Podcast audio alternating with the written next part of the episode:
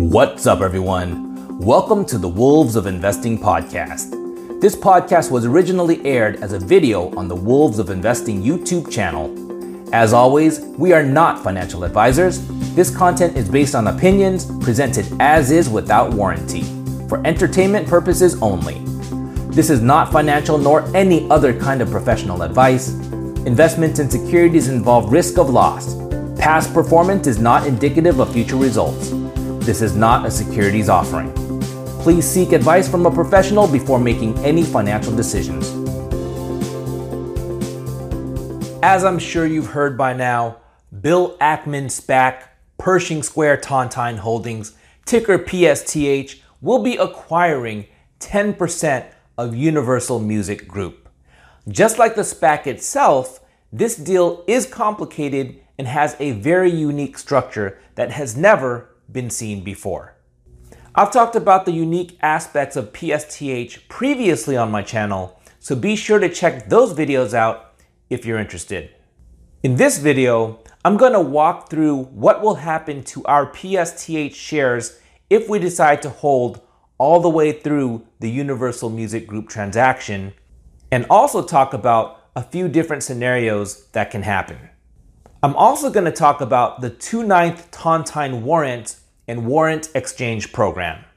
I'm going to break this transaction down into multiple parts with time links to each part in the video description. All this right after.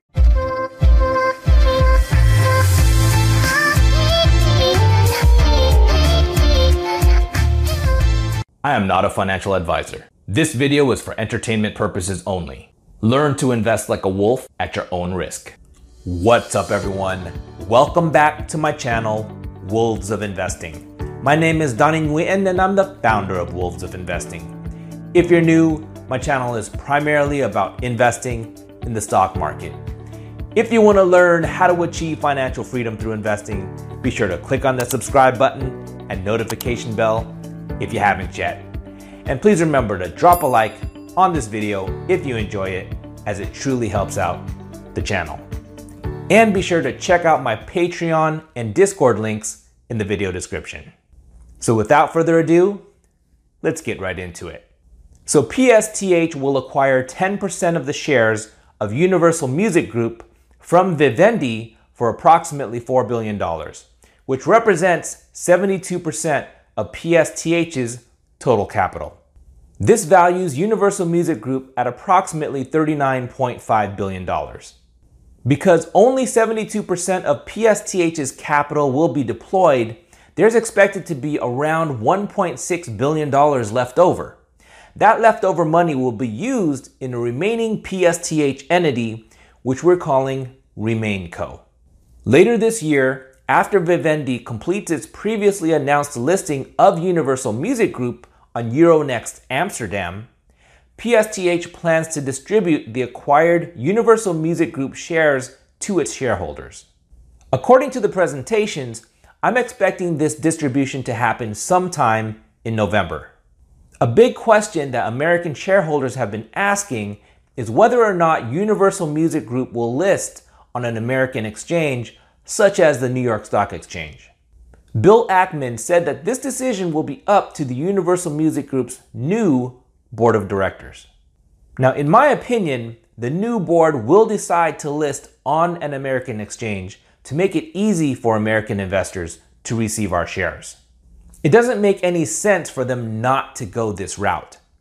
But there's always a chance that they don't. So in that case, we will have to discuss with our broker how they will handle the international shares.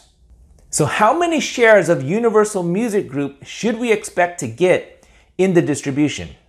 Let's assume that we have one hundred shares of P S T H. According to this slide, we would expect to get around sixty-four shares of Universal Music Group. But this would depend on the final share count of P S T H after the warrant exchange offer and Universal Music Group's fully distributed share count. So it could be more or less than sixty-four shares, depending on those variables. What about P S T H RemainCo? So P S T H RemainCo is expected to just have the same P S T H ticker. It's also expected to have approximately five dollars and forty-two cents per P S T H share in cash.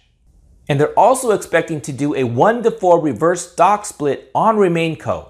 So if we held our one hundred shares to get RemainCo, we would end up with twenty-five shares of RemainCo after the reverse stock split. One thing to note is that this new P S T H will not technically be a SPAC. As stated in one of the press releases, P S T H RemainCo intends to remain listed on the New York Stock Exchange. Because the transaction will satisfy the requirements of an initial business combination, P S T H RemainCo will no longer be treated as a SPAC under New York Stock Exchange listing rules. That means that we won't have redemption rights to the cash in the trust. I personally don't see that as a big deal if Bill Ackman and his team pick another super solid company like Universal Music Group at a reasonable valuation. What happens to our two ninth Tontine warrants? We would receive our two ninth Tontine warrants after the redemption tender offer and after the warrant exchange offer. Assuming we held one hundred shares of P S T H, we would receive twenty-two Tontine warrants, which would be applicable to RemainCo and would not be eligible for the warrant exchange offer. According to Bill Ackman, any fractional Tontine warrants would be paid out in cash. Now, it's my understanding, and I could be wrong here, but to me, it appears that the two ninth Tontine warrants we receive will have less value than the current P S T H warrants because they will be applied to the much smaller RemainCo. Now, you might be wondering, if the Tontine warrants have less value than the current warrants, aren't we getting a bad deal?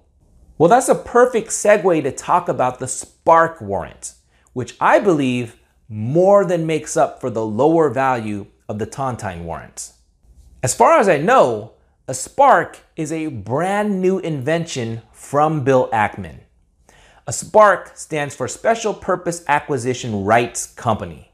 I'm not going to go into details about the SPARC, but basically it's expected to have several billion dollars in cash to find another business combination. And P S T H shareholders will receive ten-year SPARC warrants to purchase the SPARC for twenty dollars per share. And these warrants can only be exercised after SPARC enters into a definitive agreement for its initial business combination. So unlike a SPAC, where we put up our money before knowing what the target is, SPARC lets us opt in after we know what the target is. And on top of that, if we decide to exercise our SPARC warrants, we will receive additional SPARC warrants for the next SPARC that Pershing Square decides to do. And we can continue to do this for SPARC two, SPARC three, SPARC four, and so on and so forth. So if we have one hundred shares of P S T H, we would receive one hundred SPARC warrants. How much will the SPARC warrants be worth? There's no telling what the market is going to price them at. If I had to guess, I'd expect to see them start somewhere around four dollars per SPARC warrant. But I'd expect it to fluctuate wildly over its lifespan based on what people think of Bill Ackman at that time and what rumors come out about a potential business combination. So now that we've talked about what happens to our P S T H stock if we don't redeem, let's talk about the warrant exchange offer. If we had warrants, we could exchange them for more shares of P S T H stock in the warrant exchange offer. The warrant exchange offer allows us to do a cashless conversion of the warrants to shares. We would use a table in the P S T H prospectus on page one hundred sixty-six to calculate how many shares of P S T H we would get. Let's assume that the volume-weighted average price of P S T H Class A common stock during the ten trading days prior to the launch of the offer is twenty-six dollars. According to this table, we would get zero point two nine five two shares of P S T H for each warrant. So if we were to exchange one hundred warrants, we would get twenty-nine shares of P S T H. And it's my understanding that the fractional share will be paid out in cash. These newly exchanged shares of P S T H would not be eligible for the two ninth Tontine warrants. A second choice we have is to just hold our warrants. So instead of exchanging them for P S T H, they would become warrants of the new P S T H RemainCo. As I mentioned earlier, I believe that the warrants in RemainCo will have less value than the current warrants. So in my opinion, if I'm right, it would make more sense to exchange the warrants in the warrant exchange offer than to hold on to them for RemainCo. So in summary, if we just held one hundred shares of P S T H all the way through the transaction, our one hundred shares would get us approximately sixty-four shares of Universal Music Group, one hundred shares of the new P S T H RemainCo with approximately five dollars and forty-two cents of cash per share, which after the one to four reverse stock split will be twenty-five shares with approximately twenty-two dollars of cash per share, our twenty-two Tontine warrants on the P S T H RemainCo, and one hundred SPARC warrants. So in my opinion, this is a pretty cool deal, and I do plan on holding some of my P S T H shares all the way through the transaction. Assuming we continue to be in a healthy market, I suspect that Universal Music Group will trade up to a market cap of fifty billion dollars sometime in the next twelve months. Universal Music Group is one of those companies that every large cap fund manager must own. So I do believe that there will be a huge demand for its shares. I really like this deal, and I may even buy more shares of Universal Music Group if it lists on the New York Stock Exchange or NASDAQ. All right, so let me know what you think about P S T H and what other SPACs you're watching.